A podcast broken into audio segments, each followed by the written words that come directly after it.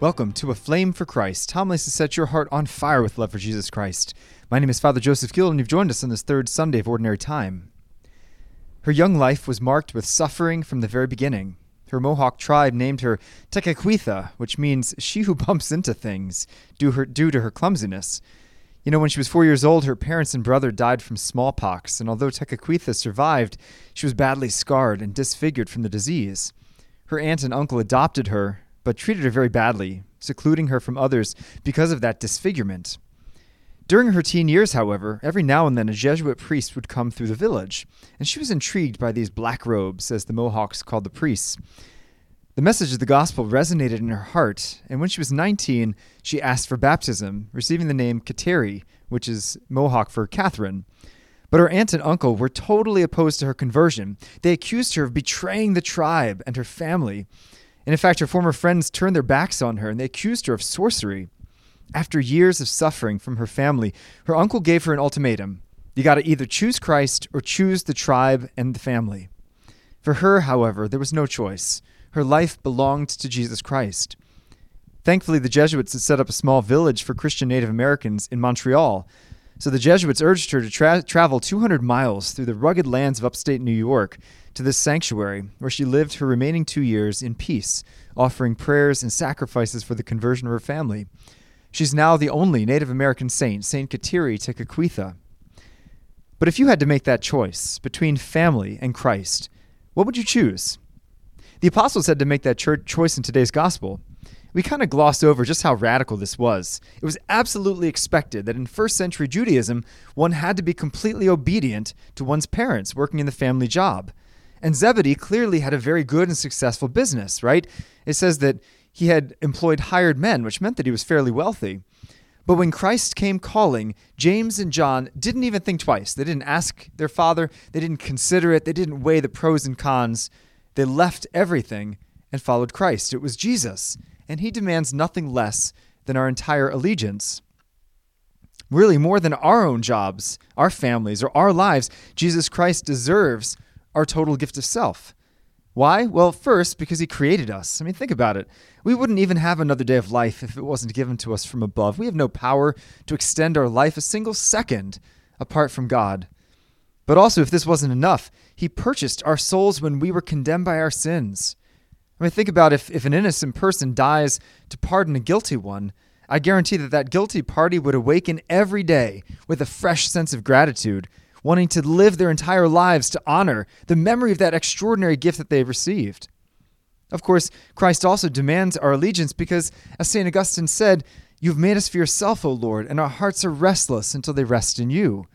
It's ultimately union with Him that offers us the joy in this world and the next that we long for, because that's what we're made for. So we have to choose him because he we owe him our allegiance, our entire life, not just part of our life, but all of what we are.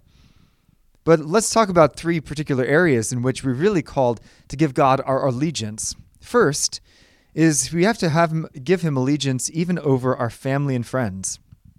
I was working one time with a young man in middle school who had gone through this really radical conversion, but he was lamenting to me how his parents didn't take him to mass. And I said, "Well, why is that?" And he said, "Well, only my dad's Catholic, my mom's Jewish." And so I asked, I said, "So?" But he shrugged and with a very wry smile, he said, "Well, happy wife, happy life, right? And I understand the desire for peace at home, but your job is to get your spouse and kids to heaven. And how can we do that if we choose them over the Lord? And I know that sometimes our spouse may disagree with what they might see as religious fanaticism, or maybe our kids will think we pray too much or spend too much time in church. But the fact is, we have to keep our eyes on Jesus Christ and not what they think. So many saints became great saints despite families and friends thinking that they lost their minds. And even Jesus himself found that kind of same uh, attitude among the people that he loved the most in Nazareth. We also must choose him not only over our families, but also over our work. During seminary, I spent some time doing hospital ministry, and I was so impressed by the fact that five times a day, all of the Muslim nurses and doctors would stop what they were doing and come down to the interreligious chapel, where there was a prayer rug facing Mecca, and they'd offer their prayers to Allah.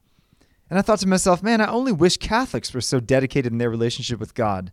Because if Muslims can pray during work hours, and I guarantee Jewish employees can insist on having the Sabbath off, then we as Catholics also need to insist that our religious observances be respected as well.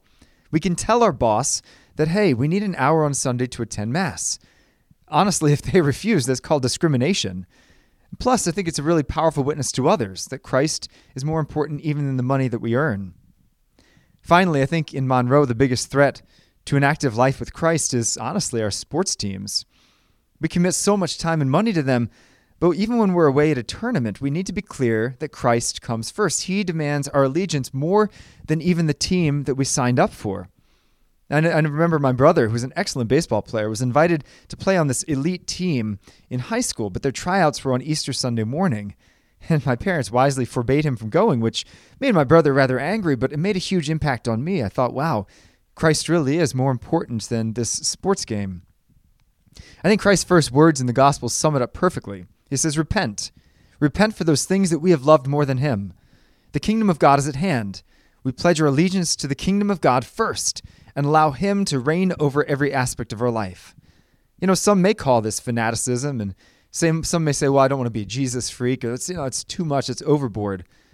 But you know, I think when a man dies on a cross for you, that's enough to demand no- nothing less than our entire lives lived for Him.